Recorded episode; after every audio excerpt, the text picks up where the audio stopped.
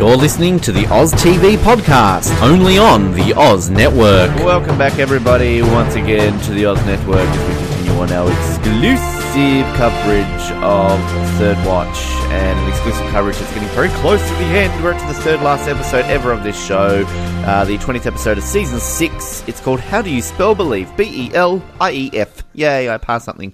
Uh, first aired on the 22nd of April 2005. It was written by Karen Hall, directed by Skip Suddath. You may have heard of him before, not too sure.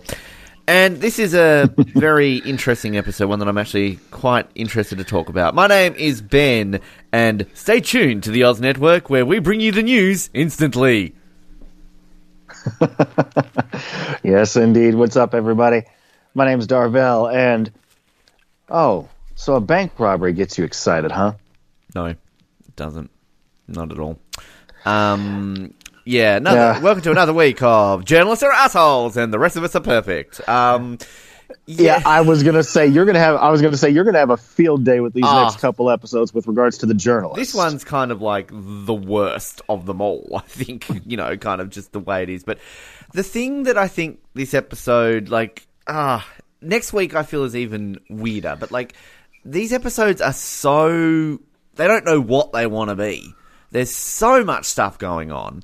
There's so many tone shifts. There's so many stories that you forget about within five minutes. Um, and I'm not to say that, like, particularly with this one, I'm not to say it's terrible, but there is definitely a part where it's kind of like we're traveling on a bumpy road. And it's going, okay, we're holding it together, we're holding it together, this is going pretty good, yep, yep, okay, oh, we're a bit wobbly, we're a bit wobbly, oh, there's a cliff and we're falling over it. Um, it's just kind of, it's just, I, I feel like they've gotten together at a certain point of this season and gone, cool, we're about to end. Sad, you know, we need to do the following storylines. And then they're they're going, yeah, okay, we'll get to them, we'll get to them, we'll get to them. And they get to like episode twenty and go, fuck, we've got to do this, this, this, this, this, this, this, this, and this. We better get to it. Oh, we can fit them all in in the final few episodes. That's okay. Um, so like, I feel like they just ram it all home. Um, because they're they're odd episodes. Like, I mean, they're just they really are. I don't know how you feel about them just before we get started, but like I just don't know where. I, especially this one, I came out of this one, out of the next two, going, I don't know how to rate this. Yeah, me neither. I had a I had a hard time getting into getting into both of them just because there were, like you said, so many different storylines to try to keep up with. A lot of golden op, a lot of missed opportunities to feature all three branches of of emergency services again. Um, and there's one scene in the next in the next episode, not this one, but the next episode. There's something that happens in the next episode that I honestly wish we could have actually seen happen. yeah, And I'll and I'll tell you and I'll tell you when we get to it. yeah, no, I mean, I told you off air, but, Yeah. but we'll talk about it when we get to it. yeah, and I and I I agree. It's uh, they're just it's strange and like um, you know, at, at the end of the day, we we want to you know have a nice conclusion to this show and everything along those lines. Um, and you know we want storylines wrapped up. And, and look, uh, you know, I'm a simple podcast host. You're a simple podcast host. It's all good us to sit here and be the Monday morning quarterback and do what we're doing here, as we've done across all these episodes. And we don't know how difficult or how tricky it is to fully wrap a show up and keep fans completely happy. Um, it's a lot harder in today's world than it is back in 2005. Um, but you know, like there's just there are certain things which I'm sure, like again, we always say that uh, if we ever get Ed Allen Bernero or John Wells on the show, that I'm sure they would say themselves, like, "Hey, maybe we could have done this better." I, I would be, you know, intrigued to see if there are television writers out there who can fully 100% say with 100% assurity, "I am so satisfied with the way that ended. I wouldn't change a thing." Um, so, and I know we're getting ahead of ourselves. We're only the third last episode, but it's just I think these next three episodes Yeah. are so connected to it because I mean, basically, the next three episodes take place in the space of you know twelve hours almost. It's kind of almost like an episode of twenty, you know, a couple episodes of twenty four because at least, well, you know, the first half at least of the the finale episode twenty two kind of is all on this same day that we kind of begin today, isn't it?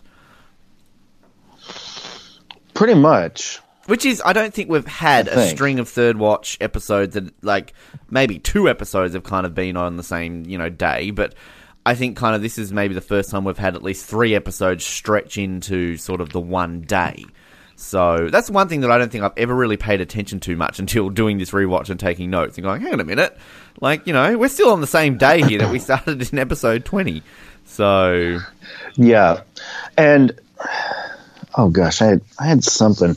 Oh, yeah. And I, I will say this, though, you know, and I've said this several, I've said this many times before. Maybe they probably would have done better episodes had they had more of a notice that they were being canceled mm-hmm, because mm-hmm. they because it was it was made like I said when we did when we recorded episode 18 of this season the the official announcement and I should have sent you the the because there there are a lot of archived articles about it. The official announcement came in March of 05 when Third Watch that. was on hi- was on hiatus for um, for Law and Order Trial by Jury. It broke a lot of the articles that that came out with it, they were posted like March 23rd, March 24th of 05. Right. And and it's and I mean that short notice, mean you got to give them credit for at least trying. Well, yeah, and I look, I think I, am just wondering if there's much of a difference between an announcement of being cancelled and like when the production dates of these are, if you know what I mean, because um yeah, that would be a very interesting thing to kind of find out from behind the scenes. Like, because I, you know, I think we've sort of we've posed that question a little bit. Um, you know, across the way to Guy Norman Bee. Um, you know, I know when we had Manny Perez on the show, I sort of brought that up to him. Like, were you aware? Like, do you know when this kind of came through? Um, but I think that's probably definitely a question you asked to Ed Allen Bernero or John Wells. You know, one of the the real behind the scenes guys. Like, when did that official one come? Um, because yeah, like I, I agree with you. I think it kind of it does show that they get to a certain point and they've been told, okay, you are finally ending now. Um, and there are definitely elements, I think, in kind of the other seasons where obviously there are a bit, you know, like, hey, like, are we coming back? Are we not? And so there's some storylines that kind of feel a bit rushed. But I think they can obviously spread it out a little bit more when they've got another season to play with. This one, they officially know they're not having another season to play with. But, like, there are just some storylines we're going to get. Like, I mean, you know, the vampire storyline, it's just this isn't a mm-hmm. storyline mm-hmm. that should not be more than one episode, and it just is to tie it in with the Bosco and Yoka stuff is just completely ridiculous. You have Emily involved here somewhere. It's just dumb. They essentially, you know, put Finney and and Grace to the complete back burner, and all of a sudden realize, fuck, we've got to make sure these two end up together, don't we? When realistically, we've had like three scenes of them being together anyway, so it feels a bit odd. Um, they kind of seemingly forget about Davis and Monroe's. They kind of put them as side characters there. Sully's a desk clerk um, for basically the next couple of episodes. Um, you know, it's it's kind of odd, like what they do with some of these characters. It's it's really the Cruz show. Uh, Yokas is you know semi involved in kind of a, so- a side storyline that has really no bearing on what the end of the show does. And I actually, I one thing I feel that I've kind of noticed this time around, and this isn't really a nitpick, I, I feel like they've they've come together and they've realized, okay, we're going to end this show on a five minute montage showing what these characters get up to afterwards, because there's so many little, uh, I guess, uh, what's the word I'm looking for? Easter eggs, um, foreshadowing to kind of the moments that they're going to say. So like, there's all these obvious moments where Yokas is kind of going out of a way to show that I hate, you know, uh, cases where kids are being hurt. Like, it's not something new. We know Yokas kind of feels a little bit personal about that, but they just kind of go out yeah. of their way to ram that down your throat, if you know what I mean. And, like, you know, we had that last mm-hmm. week with Manny lighting a candle, and, like, this isn't really a complaint. It's just, I feel like that's one thing they know how they're going to end the show, so they're kind of putting these little things in there along the way to make sure that that final five minutes makes sense. So, yeah. yeah it's it's it's interesting, and here we are in the you know opening five minutes of this episode, kind of going all over the shop ourselves. Um, you know, we haven't even started yet, but I mean, it's it's perfect. It's the perfect time to do this, isn't it? Yeah, you know, to talk about you know what's led to what's what's led to all this, and you know, you said before that, um, you know, past seasons they put things in place, you know, that said that kind of said, "Hmm, we we don't know for sure if we're coming back." I think I've said this a few times too. That by all accounts, going back to articles I've read again, um, there was a, there was an article shortly before the announcement that Third Watch was officially being canceled. There was another article somewhere um, that was that had the headline "Third Watch waits in limbo." This was while it was still on hi- hiatus for trial by jury, um, and it said that, and and Ed Bernero said in there, you know that they yeah yeah we've talked about this several times about how they pretty much they with the exception of season one going into season two I think um, they never ended a season knowing that they were back. Mm-hmm. And I'm pretty sure I've talked about that before. Actually, I couldn't tell you when, but I feel like I might have, I may have brought that up. Possibly. You, you, yeah, I, I, my Yeah. memory, like, I barely remember what I just said two minutes ago. So, um, Yeah, but I mean that kind of thing. You know, I'd love for us to talk about that more when we get to the the the series finale or the series recap or something where all all three of us can kind of can kind of talk can kind of talk about that. You know, d- you know, discuss how was it that this show despite getting booted around NBC's schedule all the time and rarely and rarely promoted when you compare it to things like ER, Law and Order, and NBC's must see TV night. How was it that this show managed to last six seasons in about a dozen different time slots and all that? yeah. I'd love to know your guys' take on that when we get to those when we get to those ep- when we get to the series finale or the series recap. Yeah, there, there's definitely lots of questions around that because you know, I mean, we've talked about how sadly this show never really got the the footing or the attention that we think it should have. But again, like I mean, six seasons is is no mean feat. um, you know, a lot of No, a lot of shows would uh, definitely kill to last for six seasons. So, um, yeah. Anyway, uh, we should really get into this episode, shouldn't we? Uh, so Yeah, we should. we don't, at least on the version that we watched, there's no previously on. We're kind of straight into a traffic jam, and um, we've Yeah. got Finney and Davis uh, stuck in a traffic jam, complaining that they should have taken third. We've got Carlos looking at rings. This is this is this is just the nature of this episode, right? Because we're at the very beginning of this episode, but do we even remember that Carlos looks at rings like 20 minutes into this episode? Like, it, you really No, don't. We really don't. I barely even remember that Finney and Davis are in a car accident in this episode when we get to about halfway through it. Um, I do like Carlos looking at rings though. It's kind of it's nice, and then Grace being there and this uh, random jewelry store clerk. Uh, you know, just trying to help out. And I love how Carlos is like, "Can you wrap it and put a bow on it?" And it's like, you don't wrap a, uh, an engagement ring. Um, it's like, oh, I'm going to be paying for the rest of my life. I can't even have a bow.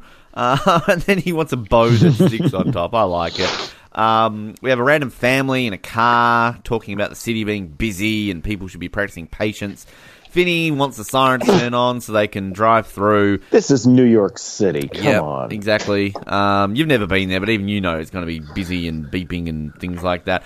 Um, then this family's getting honked at. Stephen says someone. We meet this guy. Sorry, his name's Stephen. Um, we don't know his own yet, but his name's Stephen. Um, he's calling the guy behind him a jerk. His parents go off at him. They start ramming him. Uh, Finney and Davis get a call that there's a bank robbery. Um, they get they turn the siren on, trying to get out there. Um, and then basically uh, the Stevens family's car's getting rammed on the footpath. They get pushed out into the middle of the intersection. Davis and Finney smash over. Here's your weekly car crash with the promo. Everyone's hurt, and then all of a sudden you've got a the car that was ramming the family's car. A guy gets out with a shotgun and blows the uh, two people in the front seat away to death. And then he's like, "Run, Stevie, you're free." Uh, Davis is trying to get on the radio to say that there's been shots fired. We see this guy sort of like uh, hover around the cop car with a gun. It's kind of well shot though. I do like the way you sort of just see this guy's feet and the gun, um, and then he sort of leaves and go. Um, and then the, the thing, the one thing about this that kind of irks me though is when they kind of pan out and you got this long shot of the street so you can see the scene. Um, you can actually see like a pedestrian sort of in the distance just walking by like nothing's happened and there's another one even really close that nothing happened. And the next minute you're going to get like so many people saying that oh I saw everything I saw everything. But it's just so calm at the moment. There's nobody there. So it's, it's kind of like they've filmed this scene and not realized that you've got extras in the background kind of just walking like this is a normal New York City day. So slight little mistake there I feel. But um I mean, look again. Like, there's, there's the thing that I find with this episode again that it's so over the place. Really, for the first like thirty minutes, I've got nothing really to complain about. Like it's all, it's very bipolar. It's very all over the place, but it's still very enjoyable stuff. It's just when we veer off a cliff into Vampireville that it turns completely stupid. So Vampireville. um, yeah, but I mean, like, I mean, this opening's kind of it's it's done in a way that it's not over the top, even though we've got a giant car crash, if that makes sense. Yeah. Yep, and yep, and of course, you know, like right after that comes the. Well, I, it's up to you to move it along, but I was going to say, you know, right right after that, of course, we get the credits. We come back, and you know, I was I was really irritated about how you know after the car accident, I was thinking to myself, you know what, this would have been a great, this would have been another a golden opportunity to have the firefighters bring bring the firefighters in, show them extricating Finney and Davis from the wreckage of Five Five David, Yep. and show and show. I mean, we get to see Grace's reaction when Grace shows up and she sees that Brendan was involved in the accident, but show Carlos and Grace working on Davis and Finney while rushing to the hospital. It's yeah, You know- I agree. And like the thing that's so random and odd about this is that like, ah, like we have this car accident. You meant to kind of care that Finney and Davis are hurt, but again, you literally forget about this in about twenty minutes time. Davis is essentially these are major characters. Davis essentially has a displaced shoulder. Finney's in a, a, a induced coma essentially. But the only reason he's going to be in an induced coma is to serve for Grace declaring her affection for him. And that so what? He's not involved in the finale when you got the big scenes happening in the precinct. Like it's just, it's really odd what they do with Finney and Grace and kind of some of these characters to make them like I, I have more problems next week when it comes to kind of the setup for the finale because it just feels very forced and very like over the top. But yeah, I just don't get it. I don't. I just, it's almost like they said like, oh, we don't want Finney, nothing to do with Finney in the final, so we'll just fucking put him in a hospital. Uh, oh shit, we need Grace to remember that she's in love with him. Oh, but we can't have her say I love him because that's not her. Okay, so we'll just do this. Like it's I don't know. They, they, they've they've taken a season to introduce these two new characters. All of a sudden, gone fuck. Well, they're not really that important in the grand scheme of Third Watch, are they? Because they're about to be cancelled. So let's just shove them to the side. Um, and this ultimately sums up Grace. It's like meh. you know, like, Just there. Uh, anyway, yeah, no, as you said, they're two major characters, and here's this happening. Um, Cruz, we got a shot of Cruz reading the Santa Maria. Manny sort of saying that, um, oh, you're going to be happier with this. It's great. Cruz, you know, saying she's going to be taking some time off soon to take some treatment, which is great. Like, I I do love the way Tia Texada kind of plays Cruz in some of these earlier scenes. Yeah. It's kind of just a level of calmness, isn't it? Like, it's excuse me, I'm choking on myself here. Um, yeah, it's I do just I appreciate it, and like Cruz sums up this episode, I think, because kind of here she is all calm and fine, and then next minute she's going to be chasing after people, and she's going to be in an accident, and then there's this and that and everything else. Like it's just so much going on. Yeah. Um, but we've got Emily showing up to the five five, and Emily meeting Sully because it's taken six seasons, and finally we need Emily to meet Sully because why not? Um, Yeah. She's going to meet her mum for lunch, um, so she's just going to have to wait. Uh, Bosco is being questioned by Swersky because he's Yokas being all, you know, I'm terrible human because I'm going to get Yokas into trouble. And um, I do kind of like hear Bosco when he's like says to Yokas like you know you can't even look at me, and Bosco admits that he did ask her to shoot for him, but uh, he practiced and practiced and practiced. The thing that I just never get with this is that I feel as though in the next two episodes they go out of their way to essentially prove, so to speak, that Bosco didn't cheat. But is it just me, or does it still feel very open ended? That you kind of feel like, well, did he or didn't he? Yeah, it it it does because you know we never we never see him fire. We never actually see him fire another shot at all. Hmm. So I mean, we don't know for sure if his if he you know if he cheated or not, or if he can still shoot like a boss. That's the one reason why I say you know there's there's something in the next episode that I really wish we could have actually seen. You know, to prove that hey, maybe he hasn't lost his touch, so to speak. Yeah, it's it's really odd. Um, but yeah, I don't know. It's it's just I, I feel it's very and like I'm going to be complaining a lot next week about their final Yeah. scene together. Trust me. Um, but anyway, uh, so this is essentially going to sideline Bosco for this episode. Um, they hear Five Five David that is uh, out on the radio. Swersky leaves. Sully's got to drive Swersky. Yokas blows off Emily and buggers off. Um, Cruz and Grace, course. and uh, you know, yeah, we're back to this, aren't we? Like, oh look, Yokas is blowing off Emily. Um, Carlos and Grace, and they're talking about like I'd like this scene. Carlos sort of saying how much um, you know he loves Holly. It's a nice little scene. Um, Manny and Cruz are showing up as Davis and Finney are dragged out. Um, talking about uh, what happened there, and everybody apparently wants to talk about it. And Yokas is there saying about how there was somebody was being pushed and that there was road rage potentially. And then we find out this is all connected to a church called the New Saints of Freedom Church. Um, so that's a bit odd. Swersky's there. Swersky tells uh, Yokas that she did the right thing with Bosco. Grace and Faith have a random meeting. Um, cool. Um, Finney's unconscious. Uh, Grace is looking in the hospital through the doors. He doesn't want to go in. Uh, she doesn't want to go in, sorry, and she said she's going to wait there. So um, Carlos is going to go work on the run sheet. Davis is being checked over. Sully's there. Yokas is there. Even Sully and Davis, like, has just kind of since Forever Blue, have just really trailed off from each other, haven't they? And kind of, it's just like They really have. they've just got a random scene every now and then together. So yeah, um, but it's just and like Munro's here because Munro all of a sudden like that one scene last episode means that Munro and Davis are just completely fine now, and Munro's just completely fine now. So like I don't know, like is it odd? A bit, yes. Um.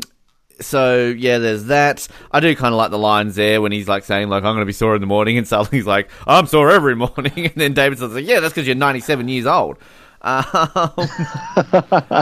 so Davis tells Yokas uh, all the details um, about this guy Stevie and running free and everything along those lines. And then you know um, what is this is like the third time I swear Yokas has said this in the last five weeks, and she's like, oh, and here I was thinking this job would be less hours. Go figure.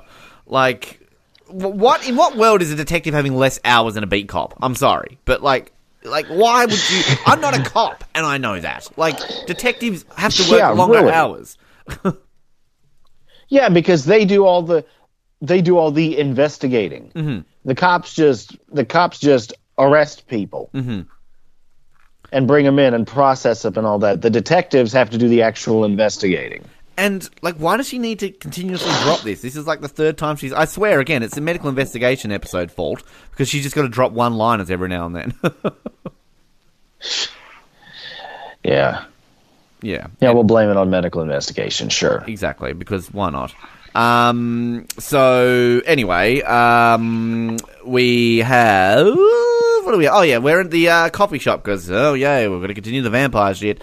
Uh, David slash Dante uh, works in a coffee shop. We've got the world's bitchiest customer. who wanted no foam and make me another and how about you do this on your own time and basically this is where David's inviting Emily to come along to the club and see that he's a vampire essentially. Ooh. Um, she walks off and then David spits in this woman's latte. How the fuck does no one see this? Like this is clear as day in front of this woman. He spits in her fucking coffee and no one sees it. Like come on. Like it's just Really? like, bullshit. But like, ah, this is just what's so dumb about this storyline because like, in what universe is this kid, David Dante, the Sag- Sagittarius Sanguinarian, think that the best way to break the news of his little whatever he is in real life? Um, is to drag her along to a club and confront it to her all in one go. Like you break the ice slowly and be like, "Hey, do you do you want to watch um, uh, Buffy?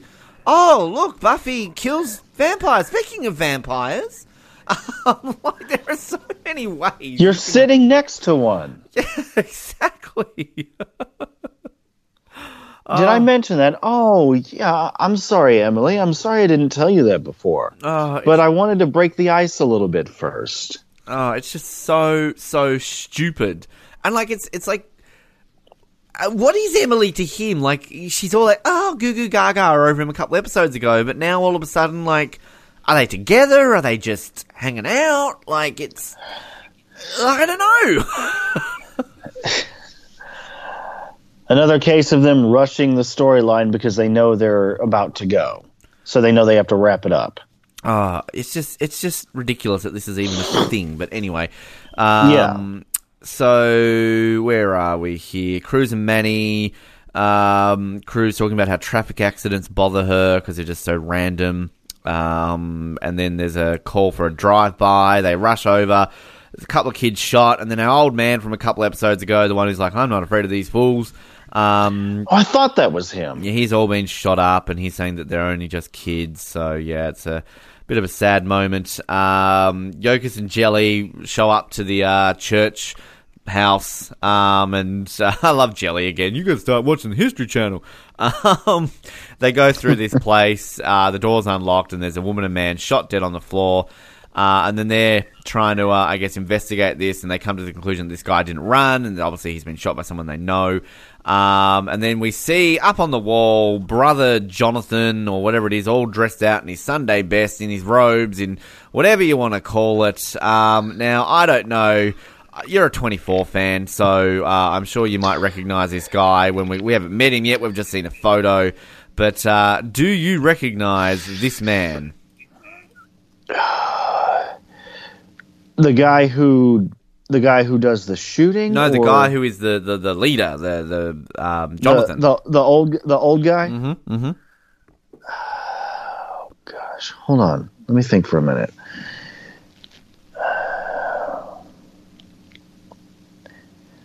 What season? Give me a hint. Uh, he was uh, in season two of 24. Season two of twenty four.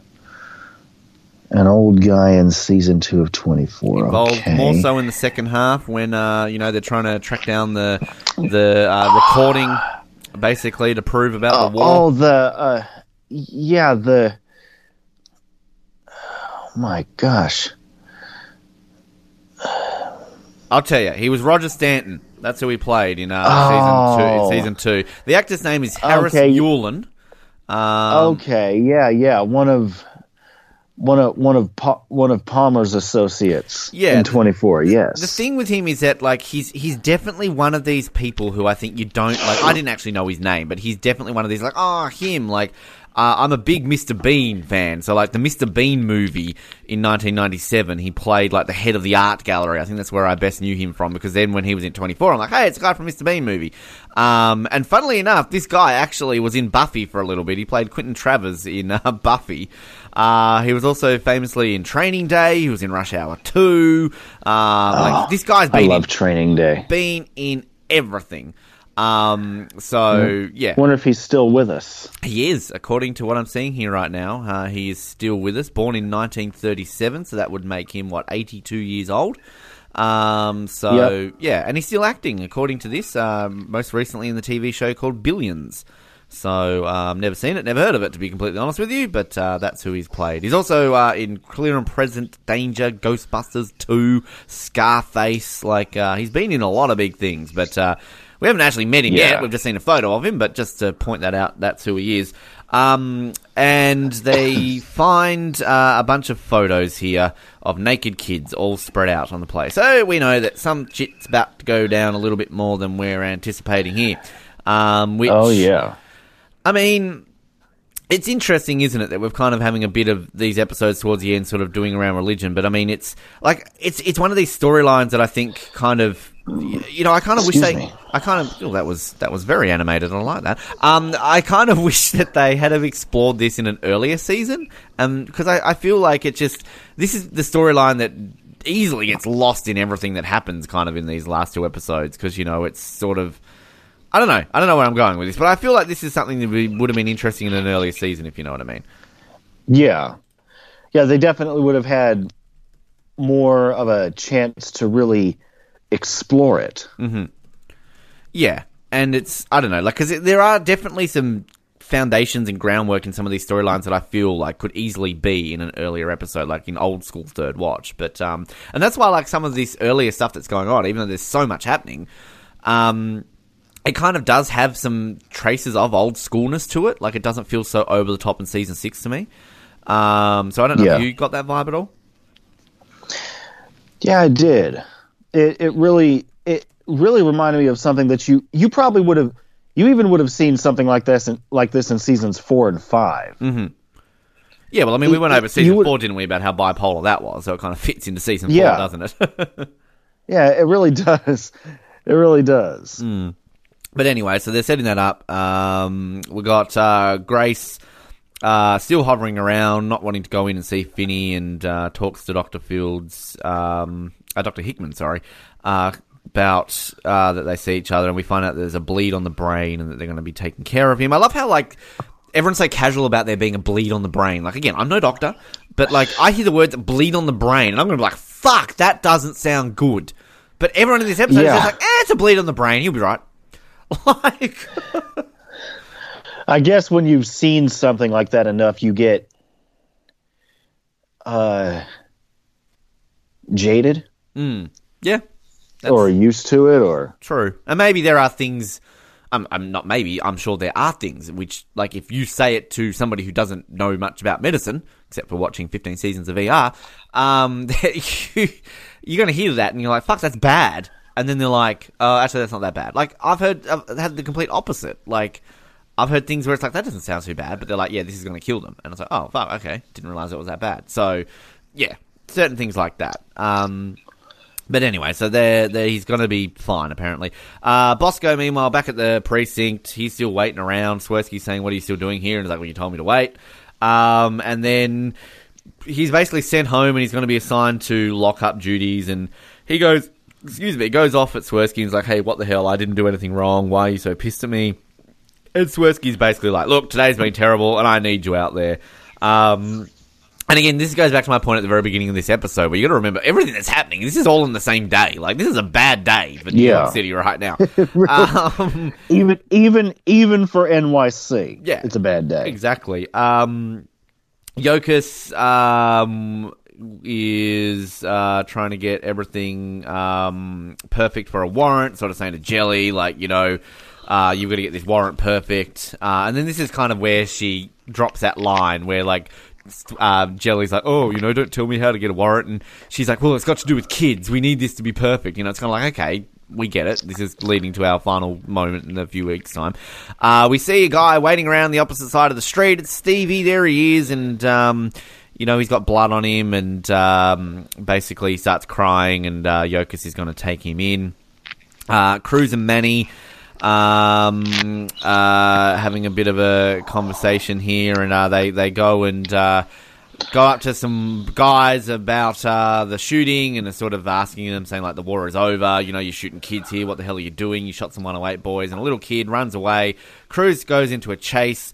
Uh, and they go into an alley, and the kid turns around, points a gun at Cruz. She yells out, "No!" It's weird slow mo, and then she shoots the kid and then kind of hanging over him, like, why did you do this? Why did you do this? Definitely feels like old school third watch to me. Like, just the music and just kind of the way this is shot. And just Cruz's reaction, and she's like, you know, what the hell? Like, why did you do that? You know, on the radio, shots fired by police. So, yeah, I mean, Jesus Christ. Like, Yeah. again, to this point, like, with this scene, again, I'm really enjoying this episode, even though it's all over the place.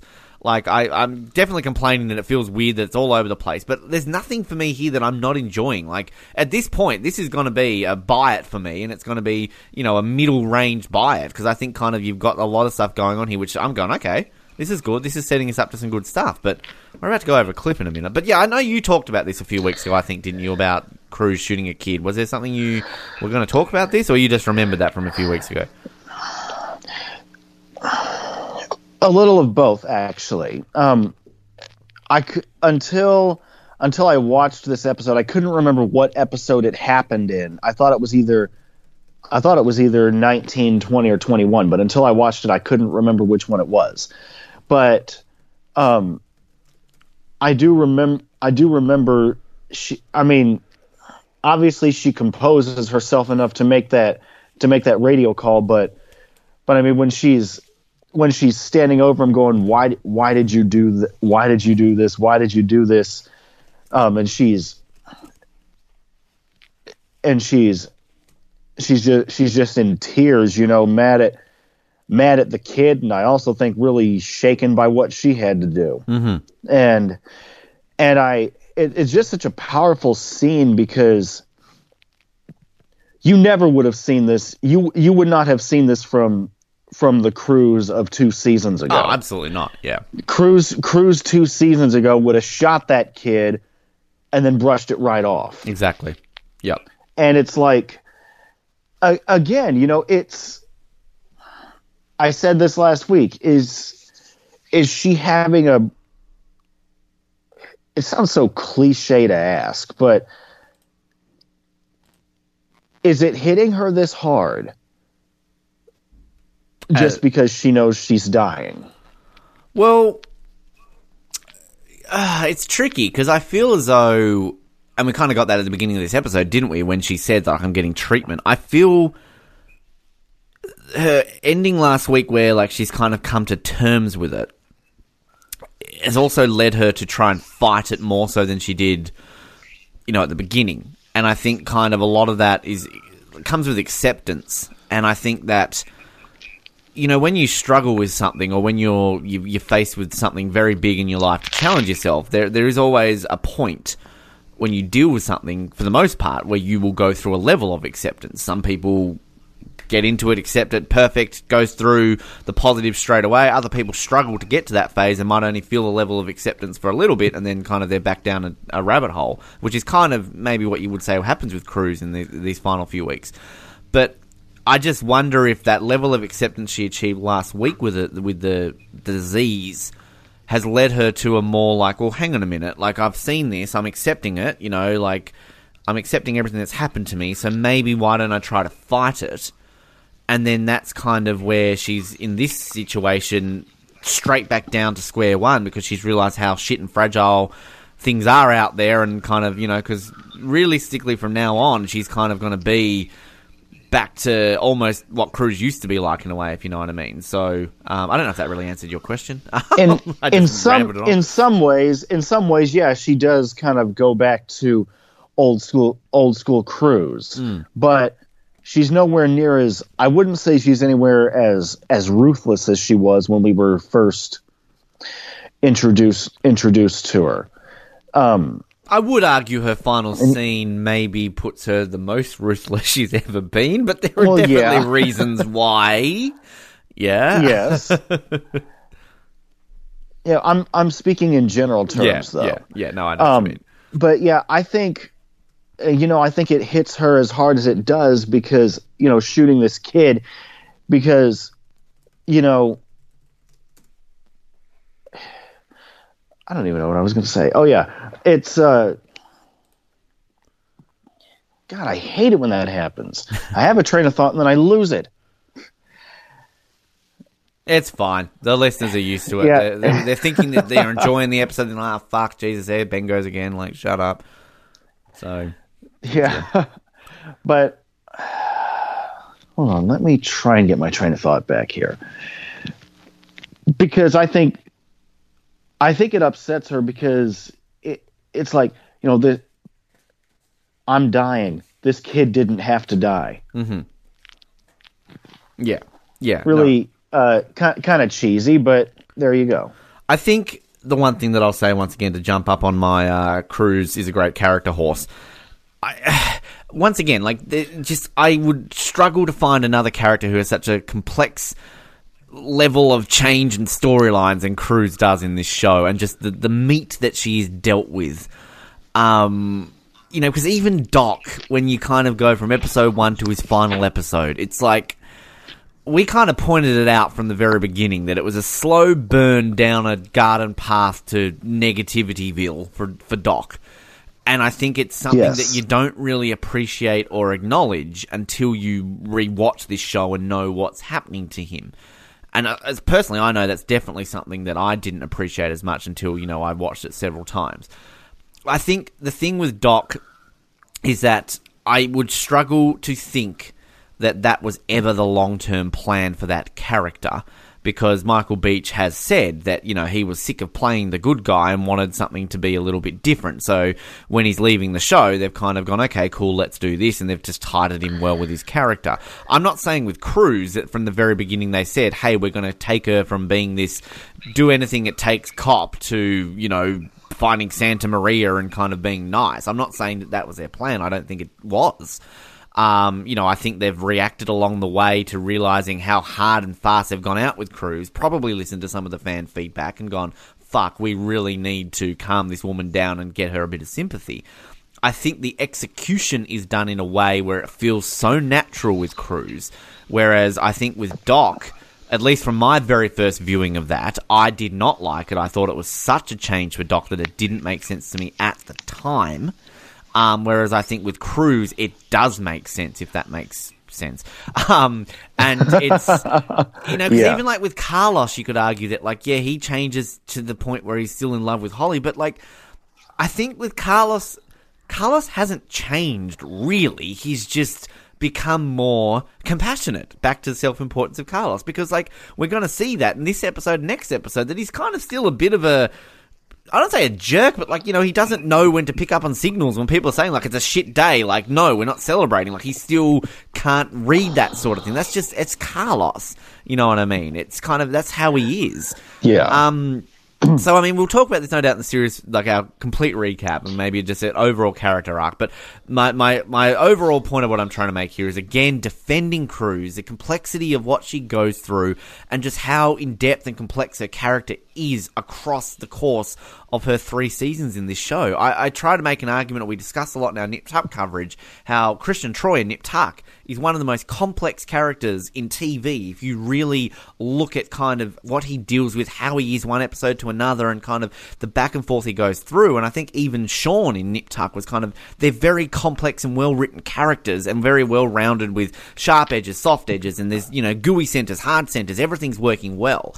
And I think Cruz Yeah. to me is the best example of that type of character on all six seasons of Third Watch. And again, just got to say it one more time. I really hope that Cruz haters out there who have listened to our show can feel some type of difference to their their their like or their hatred of Cruz because I feel there is so much to this woman that needs to be said, and I'm trying my best across these episodes to get it out there. Yeah. yep, and I think of I think I've said this from the beginning. A lot of the a lot of the hatred for Cruz, I think, comes from the simple fact that that um that Faith and Bosco split up in at the end of season 4 Mm-hmm. I think that's just.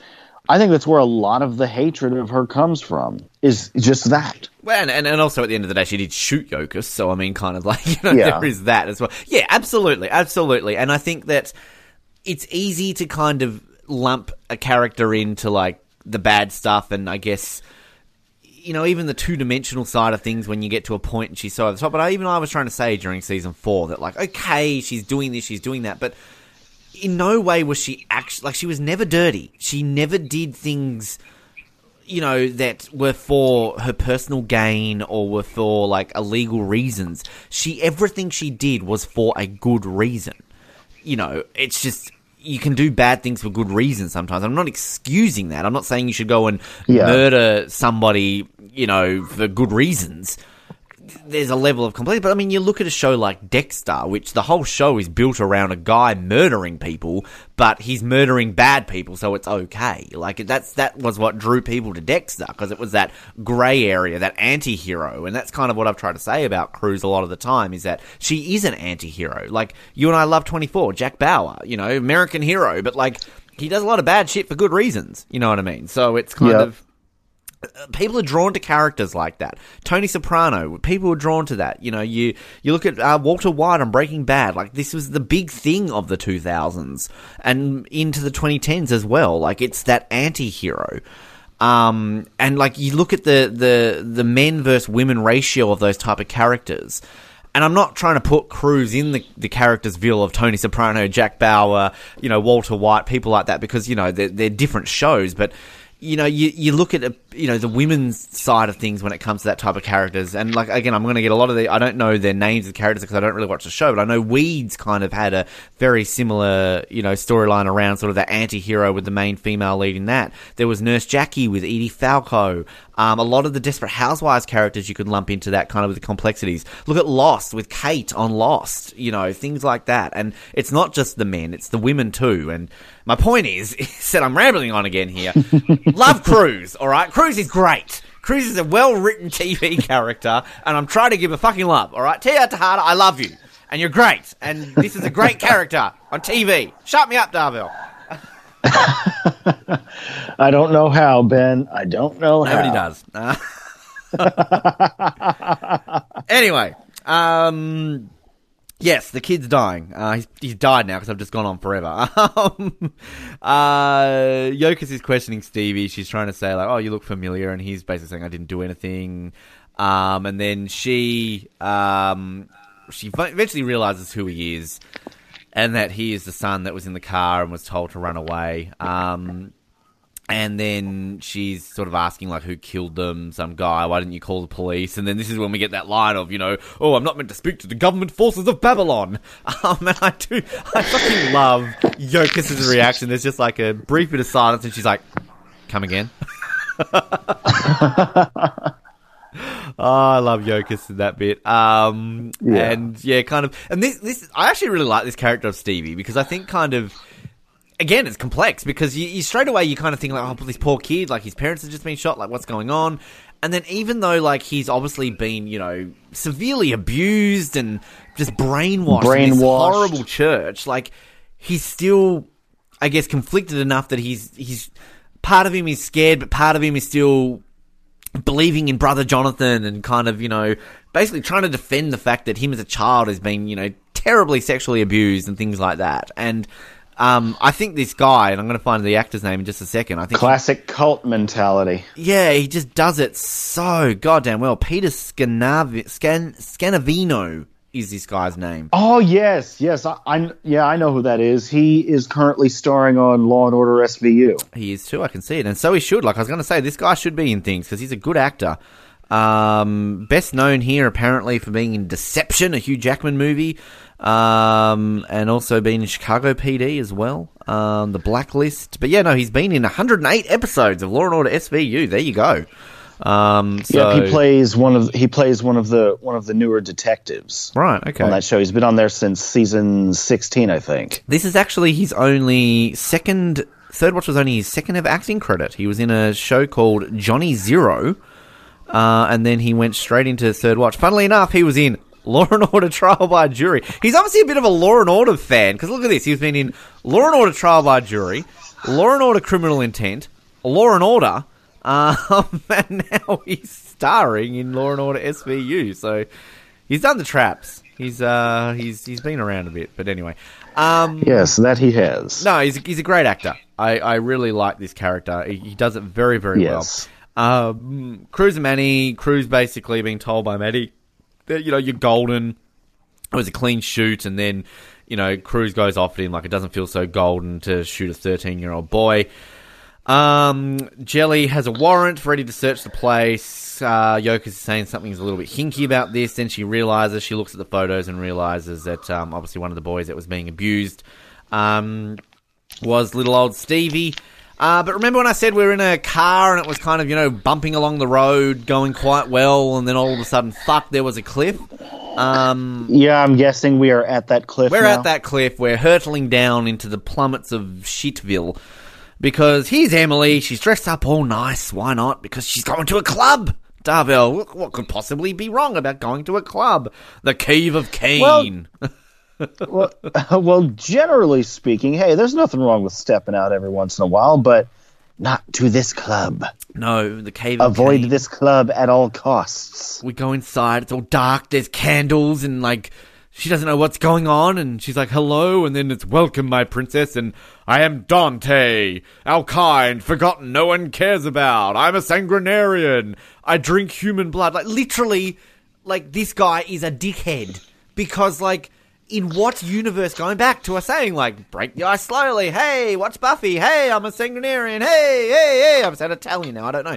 Um, like in what world is the best way to break the ice and be like, hey, princess, I'm a Sanguinarian. I drink human blood. Like, fuck off. I'm running out the door. I don't care if I'm into that shit. Like, what the fuck world does he think that this is the right way to do this?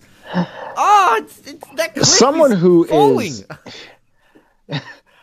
someone who okay i'm gonna say it someone who needs to get laid but knows deep down that he can't Oh, he's getting laid. All those vampire girls are hanging out with him, and he's doing bad things to them. Like, come on, he's abusing those women. Like we literally had that bit where the guys at next episode, when he's like, "Oh, the chicks are cool and all, but you know, we're not killing people." Um, uh, but it's just like Emily gets scared. She runs out. Um, she goes off. i do even- like the uh, oh sorry There you go.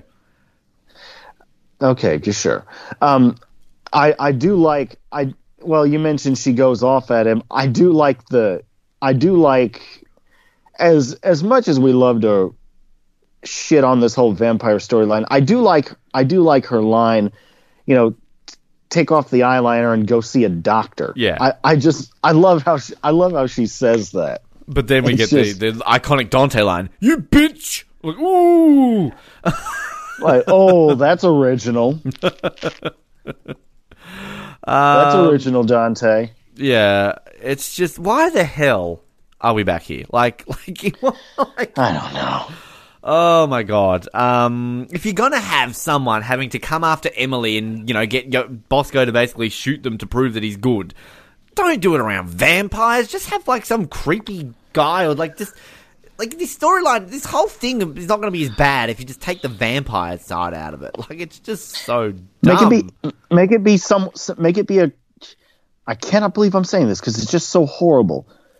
Make it be a creepy child molester stalking Emily or something. Well, like go go back to um the bank shooting back in Ladies' Day in season four. The the creepy the the other guy who was like feeling up Emily, you know, and kind of like right in front of Yokas. Yeah. Like have him stay alive, and then kind of have him come back after all these years and want revenge for her like shooting um the brother. Like there's an idea. Like boom, we fixed it. Yeah, Like that works.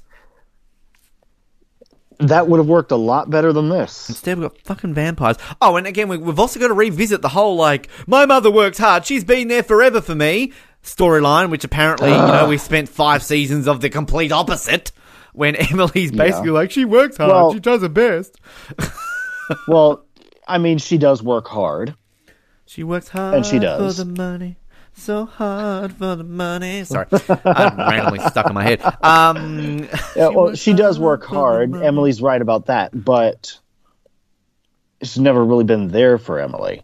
no, exactly, exactly. But remember, that all went away this season when you know. It really did. Can we just say again? I know we talked about Charlie kind of disappearing, but like, legitimately, Charlie does he ever get mentioned ever again? Charlie's hanging out with Joey No. and Dirty Kid, Kid and Invisible Kid Land of Third Watch because like it's like, what like it's all about Emily. Like poor Charlie. Like. What what is the point of having Charlie in this show at all this season and recasting him twice to only basically just If you're oh. not even going to use him, Exactly, exactly. Um, anyway, so meanwhile, Grace decides to go to church, and I don't get this scene. I'm not going to complain about it because it's a religious scene. I just don't understand it. Like, she's trying to be all like, oh, I need to tell him how I feel, and blah blah blah. And I'm like, is this the bit that lead? Like, I just you don't need this. I think she needs to discover this herself because it's not like we've ever had her struggling with religion. If you know what I mean. Like, it's just it's just a random. Right. Like, okay, I get it. Like, some people feel you know find solace in talking to someone. Like, they need someone to talk to, but. I don't know. I just feel this. It's just odd. I don't. This is again where this this whole movie has just gone off a cliff right now because it just it just feels so out of place and odd, and I, I just don't really know what to say about it. Help me out here.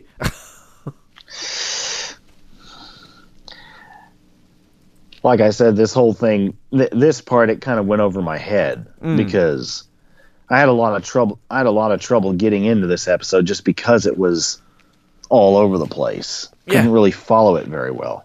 Well, I'm the same. I- I'll say the actor who plays the priest, uh, Edmund Lyndeck. Um, he's been in lots of things. Sadly, no longer with us. But uh, I think I best know him for uh, from um, uh, what have I gone by? Big Daddy. He's like uh, the the dude in the courtroom who's like uh, talking about kicking his ass or something like that. So um, yeah, he's funny in Oh man, Big Big Daddy. I, re- I remember that movie. Well, a little bit. Yeah, no, it's a good movie. Good movie. Uh, Funny yeah, movie. Random scene between Grace and Priest. Cool. Um, Grace bringing a mehness. Um, so uh, meanwhile, questioning Stevie, saying that I have seen you before. And this this is like, do detectives do this? I feel they only do this when they're like got the perp and they're trying to show them. Like, she literally shows this kid like kitty porn pictures. And what if this is the wrong person? like, what if you're wrong about this? And you're just randomly showing a guy, like, fuck, here you go. These are some naked kids having sex with older people. What do you think of these? Like, I'm sorry, that's not on. yeah. Yokas, Yokas is definitely a little bit rough around the edges on a detectiveness. Because, you know, go back She a really few is. episodes when she's, you know, uh, I guess being uh, bigoted against Arabs. Um, and now here she is basically going, hey, mate, look at some kitty porn. Like, it's. Oh, it's it, it's odd, and even the fact too, like mentally, this kid has been abused, abused his whole life, and you are going to show him the evidence of what happened. Like, like you're not going to show somebody who's being raped, and you're questioning them a video. Oh, oh, is this you getting raped? Is it? Do you want to watch it with me? Like, you're not going to do that. like, Really. it's it's and this is again the cliff. We've gone off the cliff. like it's just going down. Um, and then like I will say though, like going back to what I was saying about how good this actor is, it's sort of it's it's not something you want to see really. A character defending why they were abused as a child.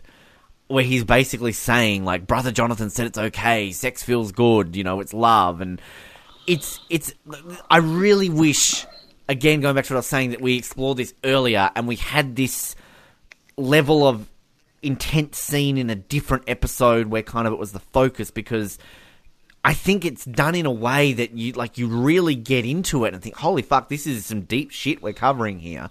Whereas you know again he's all but defending this and yet Yokas is trying to like balance her wheel of being like, what the hell are you talking about? You're sick. Versus, I'm a cop. I've got to try and calm this kid down. You didn't think about that when you showed him naked pictures of kids, but whatever.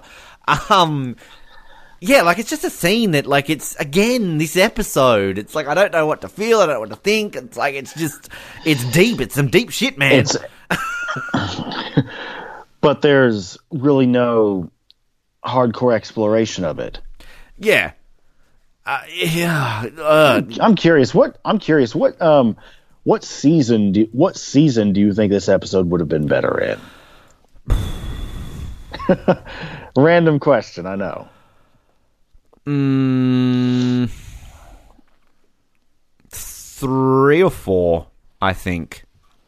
Um, This this particular story would have been a good season 3 or 4 episode. probably three. I just think that three explored a lot more, and I think kind of we were at a point where we'd known these characters more. Like you know, one's too wet in the blanket, wet sails, whatever you want to say. You're still developing these characters and storylines. Two's more character centric. You know, it's per episode is about a character more so. Um, I think it fits in three. I think. Um, and I think they could have done it really, you know, well because you know we obviously discovered how much we underappreciated season three coming into this rewatch. So Yeah. I feel you could cover this well in season three. So yeah, that's a good question. I, I'd say three. What about you? What do you think? Yeah, I think 3 or 4 as well because those were like the middle of the road seasons of of the show in the sense that in the sense that, that you could say that that was when third like seasons 2, 3 and bits of 4 that was when third watch was at its peak and I've said Yeah. many times before that season 3 is my personal favorite. Well, you, you did, yeah, absolutely. I remember you putting that up there. So, yeah, no, it's it's interesting, but uh, it's just this episode. Um, we hear him mention the name Tommy. Uh, we hear, you know, anointed one, and then this is going to uh, snip us over to um, this guy, Tommy, the one who shot before, and uh, we've got uh, brother Jonathan. They're in a car and they're being dragged into a TV studio where they're going to be held hostage live on air. Um, and then this kind of cuts to a montage of Bosco drinking, Grace looking at Finney, Cruz being all sad with Manny, Yokas looking at uh, Stevie, and then Emily turning off the light, getting ready to go to bed, and we've got a bunch of vampires hanging out the house. Ah, no, vampires are taking over Emily's house. Ah, worst cliffhanger ever. and we've had some bad ones in this show. yeah, we really have. Uh, like, and again, plot, like, she's turning off lights and getting ready to go to bed, and the next episode she's sitting up with the lights on, talking on the phone. Like, I just, again, another thing I'll quickly say, though, is I like this idea of somebody being held hostage live on TV and the police having to deal with it. Again, this would work well in an early season. I want to explore this. It's an interesting storyline. But again, it just is so lost in the way. It's like they've just got a handful of storylines on magnets and thrown it against a magnetic board and gone, okay, these are all the storylines we have to cover in three episodes. So- Yeah. And again, can I just Yep, quickly say, I mean- quickly say, really quickly, do we remember this episode that Carlos was buying a wedding ring? Do we remember that Finney and Davis were in a car No. accident? No, we don't. No. Sorry, go ahead. we don't we don't remember either of those. And yeah, this would have made a great two-parter episode if it were in a if it were in an earlier season. You know, the the first part, you know, investigate you know, this whole thing with with Stevie and all that and you know, have the have the car crash with well, it wouldn't have been Sully and Finney at the time, but it would have been. I mean, I mean, it would have been Davis and Finney at the time. It would have been Davis and Sully, and but yeah, have have that and um, and then have the episode end. Have the first part of this episode end with um, whatever his name is, the the old man getting taken hostage live on live on air, and then devote the entirety of the second part of the episode devote the entirety of the of part two of the of the storyline to that that whole that next whole episode devote it to that Yeah, yeah, and I think going back to your very your point very early on in this episode when you mentioned about how you know with the Finney and Davis crash that they're major characters. I mean, again, the fact that you have like you get to this end of the episode and you completely forget the two major characters are involved in an accident, one of whom is in a, a coma. Like you're not going to ignore this like two, three seasons ago, even a season ago. You're not going to ignore it in season five. So it's kind of just like, oh well, Finney's in a coma. Eh, shit happens. like it's just okay. fuck it let's move on Yeah. Anyway, Yeah. all right. Um, I'll let you go first. What are you going to do with this episode? well i'm i'm going to i'm going to rent it because you know there was a there were some good there were some good things in there and although i i mean i couldn't really get into the episode it wasn't i don't think it was so bad to justify me to justify me binning it I, yeah, I completely agree. I think this episode, for a large portion of it, was teetering on a buy, and then kind of just this episode's like seventy-one percent good, twenty-nine percent terrible, and I think kind of that balances out enough that I've got to give it a rent. I mean, I've actually given it the lowest possible rent. I've put this at 118 out of 131. That includes next week's episode as well. So this is the lowest rent I have before you get to a bin. Um, but it's just, I think the terribleness of it is such a stain on this episode that I ultimately feel that if you look back on this episode without having, you know, like in a year's time, if you haven't watched Third Watch in a year and you just randomly think of this episode, I think you remember more the bad stuff than the good stuff. Um, yeah which to me kind of really puts it down to that real lower end of the rent. But I can't bin it just purely because there is a portion of good in this episode which really was tracking this to be a good episode. So this maybe is the most, and I probably said this during season four, but this might be the most bipolar episode of Third Watch that there ever is, with such a significant tone change and such an obvious point of falling off a cliff. Yeah, Um, because, because it, it drops off so quickly. it does. Um, and I feel like, you know, there are definitely some cases in the past where that's happened, but not so obviously as this episode. So, um, Right, yeah. right. Anyway, next week, End of tour, the penultimate episode of Third Watch. Um, the last episode that you and I will be flying solo on for a, a recap of Third Watch, I should say. Yeah. Special guests joining us in our uh, series finale. I'm looking for season finale. Series finale, Ben. I know what I'm talking about.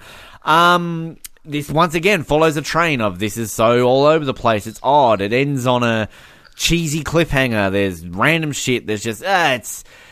I am just going to point this right now on the record. This is one of the worst episodes of Third Watch there ever is, at least in my mind. Um, Even So- even even worse than Snowblind. I'm not telling you where I'm putting it. Uh, my my lower epi- epilongs of rating. That's not even a word, but I'm making it up. This is a bottom three episode of Third Watch. I will just say that, um, in my opinion, at least. Just get you excited next week, people, for watching it, and it, that's all around tone shifts and pointless cliffhangers and just shoving so much into one episode to try and lead us into a finale. That it just doesn't work. It doesn't work. It's and like often the the penultimate episode of a TV show or a series, like whether it's a series, a season, whatever. A penultimate episode, I feel almost should be more important than the finale. Um, and it just doesn't work. So, yeah, end of tour. Do you have anything to say? No. No. All right, that's fine. Fine, we'll talk about it next week if you really must force my hand. Um, tune in next week. Like us on Facebook, follow us on Twitter, subscribe, Instagram. Uh, hit us up on the OzNetwork.net, send us an email, carry a pigeon, knock on our door, bring us tea. I don't know, uh, but just communicate with us. We're lonely. At least I am. I don't know about Darvell. Uh, but uh, we'll be back next week. Thanks for tuning in. My name is Ben, and I'm going to go hang out with the Knights of Babylon. Uh, watch yourself. My name's Darvell, and maybe you two could hire a nurse and a twofer. or for a twofer, sorry. See you next week, peeps. Thank you for listening to the Oz Network. Don't forget to subscribe to get new episodes delivered to your speakers every week. For more information, hit us up at theoznetwork.net.